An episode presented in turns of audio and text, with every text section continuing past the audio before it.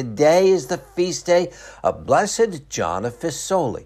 Born near Florence at the beginning of the 15th century, his baptismal name was Guido de Petro. As a boy, he had a great devotion to the Lord and a demonstrated gift for expressing his faith by painting, a gift which was developed when a local master took him under his wing and taught him.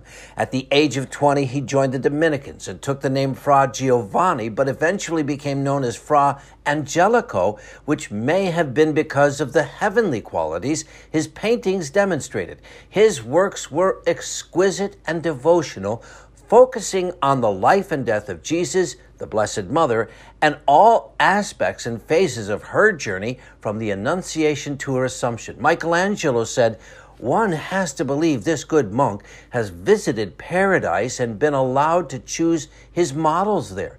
His focus was on devotion. His most famous works include The Annunciation and Descent from the Cross. He also held leadership roles in the Dominican community and was asked by the Pope to be the Archbishop of Florence, but he declined. He died on this day in 1455.